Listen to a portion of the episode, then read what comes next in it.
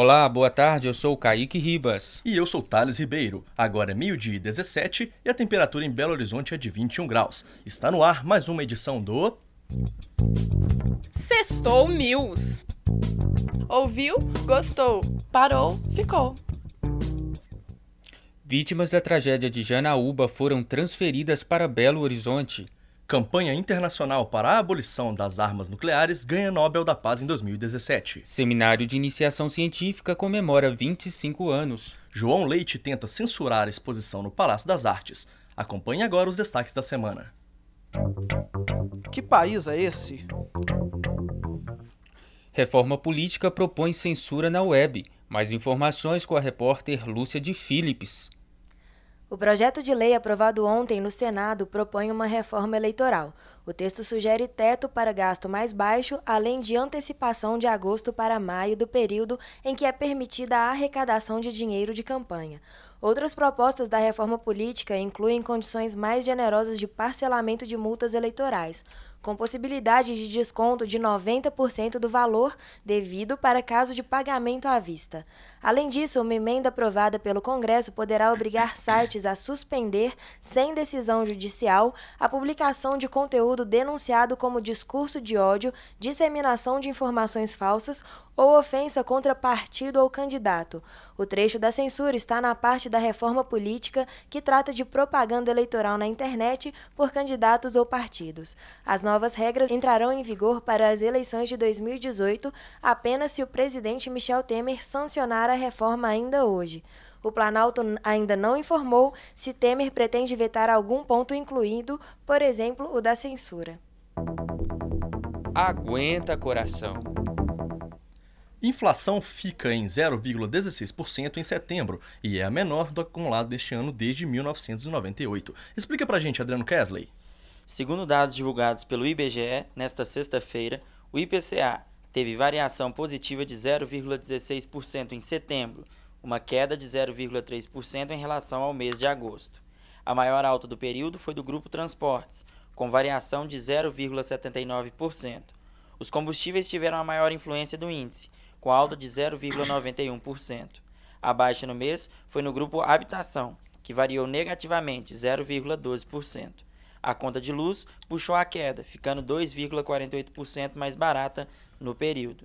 Do início do ano até agora, o índice acumulou 1,78%, bem abaixo dos 5,51% do mesmo período do ano passado.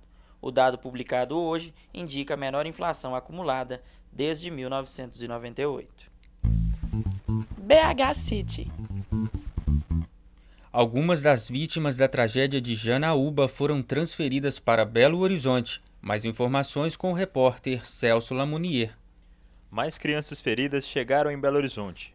O Hospital de Pronto Socorro João 23, na região centro-sul de Belo Horizonte, recebeu na manhã desta sexta-feira mais sete crianças que ficaram feridas em uma creche em Janaúba, na região norte de Minas Gerais.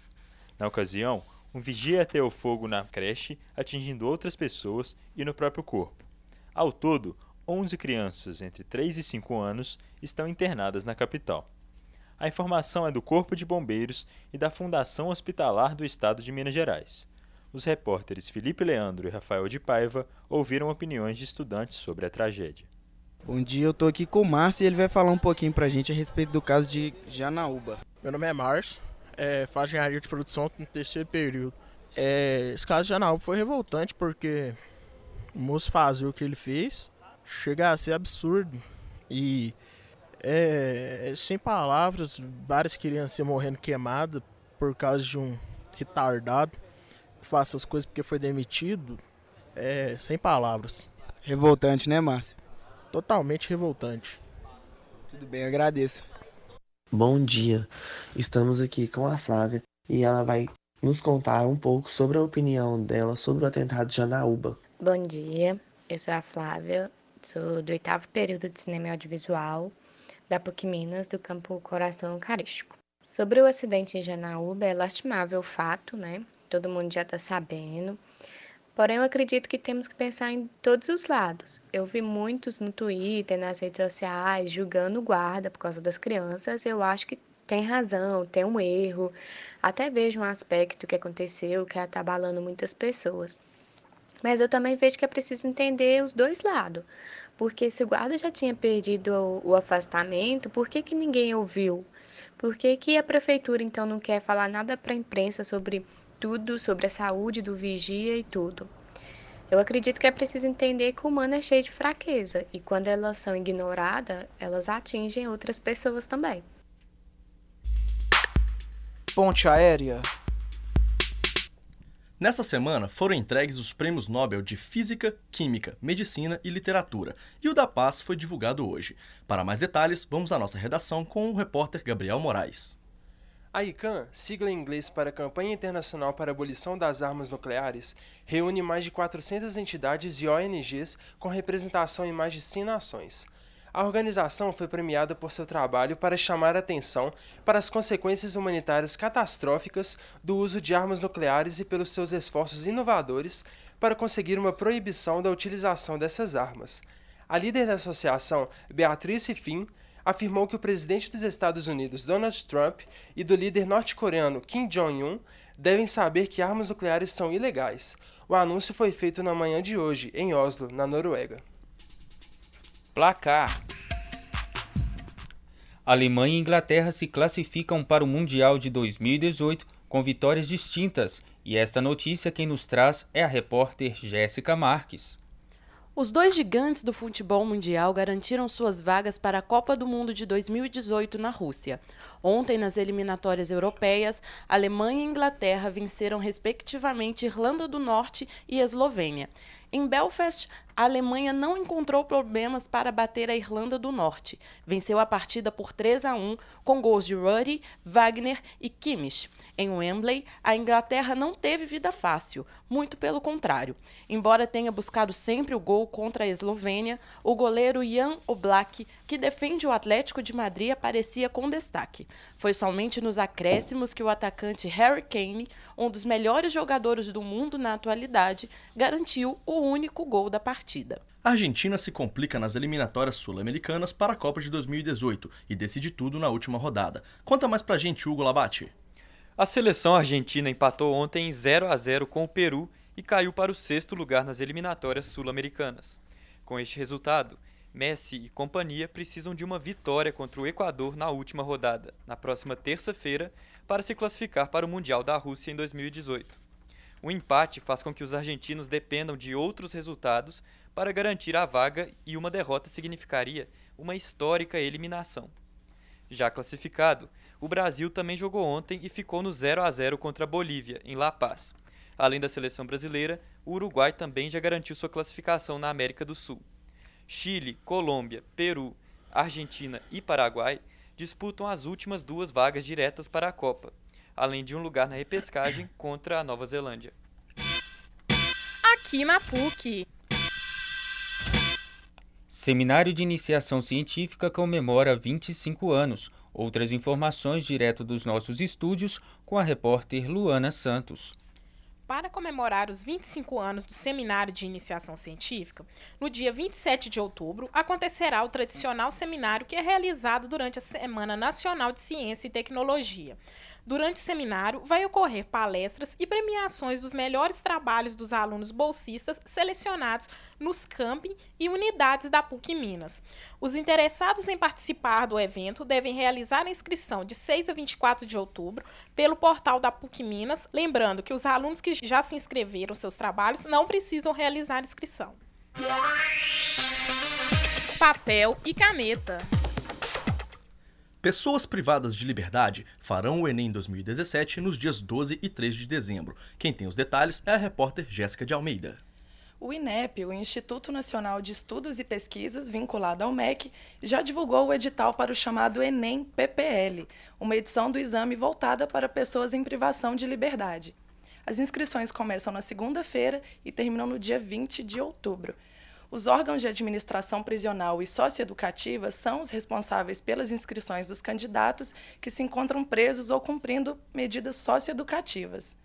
Os órgãos também precisam assinar, até o dia 13 de outubro, um termo de adesão para as unidades que pretendem aplicar as provas. Elas vão acontecer no início de dezembro. Lembrando, Thales, que a partir desse ano, tanto o Enem PPL quanto o Enem regular não vão mais servir para a obtenção do certificado de conclusão do ensino médio. Fim de legal. Arte e cultura. E o fim de semana chegou. Luan Santana se apresenta amanhã em BH. A repórter Rafaela Domingos segue com mais informações. O cantor de 26 anos é a atração desse fim de semana no KM de Vantagem Sal. Com o álbum novo 1977, o músico homenageia as mulheres. A data é a mesma que a ONU instituiu o Dia das Mulheres. Em seu álbum, traz hits como Acordando o Prédio, que ganhou recentemente um clipe divertido, com a colaboração do youtuber Whindersson Nunes, e músicas com a participação de Sandy, Anitta, Ivete Sangalo e Marília Mendonça. Seu repertório também vai trazer outros singles, como Cê Topa e Escreve Aí. O show acontece amanhã no KM de Vantagem Sal, às 22 horas. Os ingressos custam a partir de 50 reais, meia entrada. O deputado estadual João Leite tenta censurar a exposição no Palácio das Artes. Detalhes com o repórter Ricardo Malagoli. A exposição Faça Você Mesmo Sua Capela Sistina, com obras do artista plástico Pedro Moraleida, está a partir dessa semana sob ameaça de censura. Embora ela esteja em cartaz no Palácio das Artes desde o início de setembro e já tenha recebido mais de 6 mil visitantes, o deputado estadual João Leite, do PSDB, anunciou no último dia 3 de outubro que considera as obras presentes na exposição perversidades pornográficas que expressam resquícios da presença esquerdista no governo brasileiro. O parlamentar argumenta que as peças de Moraleida, que já foram exibidas em muitas galerias e museus não só no Brasil, mas também na Noruega e na França, atentam contra a fé e os valores cristãos. João Leite almeja encerrar a exposição por meio de denúncia ao Ministério Público. Ontem à tarde, convocados pelo pastor da Assembleia de Deus e vereador de Belo Horizonte Jair de Gregório, do Partido Progressista, um pequeno grupo de ativistas evangélicos levaram cartazes e gritaram no foyer do Palácio das Artes pela censura às obras de Moraleida. Pedro Moraleida foi um artista plástico belo-horizontino que morreu precocemente em 1999 com apenas 22 anos. Suas obras, que compõem um extenso acervo de pinturas, desenhos e textos, abordam de forma crítica, ácida e polêmica temas como a sexualidade, a cultura popular e a religião. E esta foi mais uma edição do Sextou News. Edição Caroline Mércia e Rafaela Domingos. Produção Liza Kercher. Técnica João Paulo de Freitas, Isabela de Souza e Clara Costa. Obrigado pela sua companhia. Fique agora com um dos hits do cantor sertanejo Luan Santana.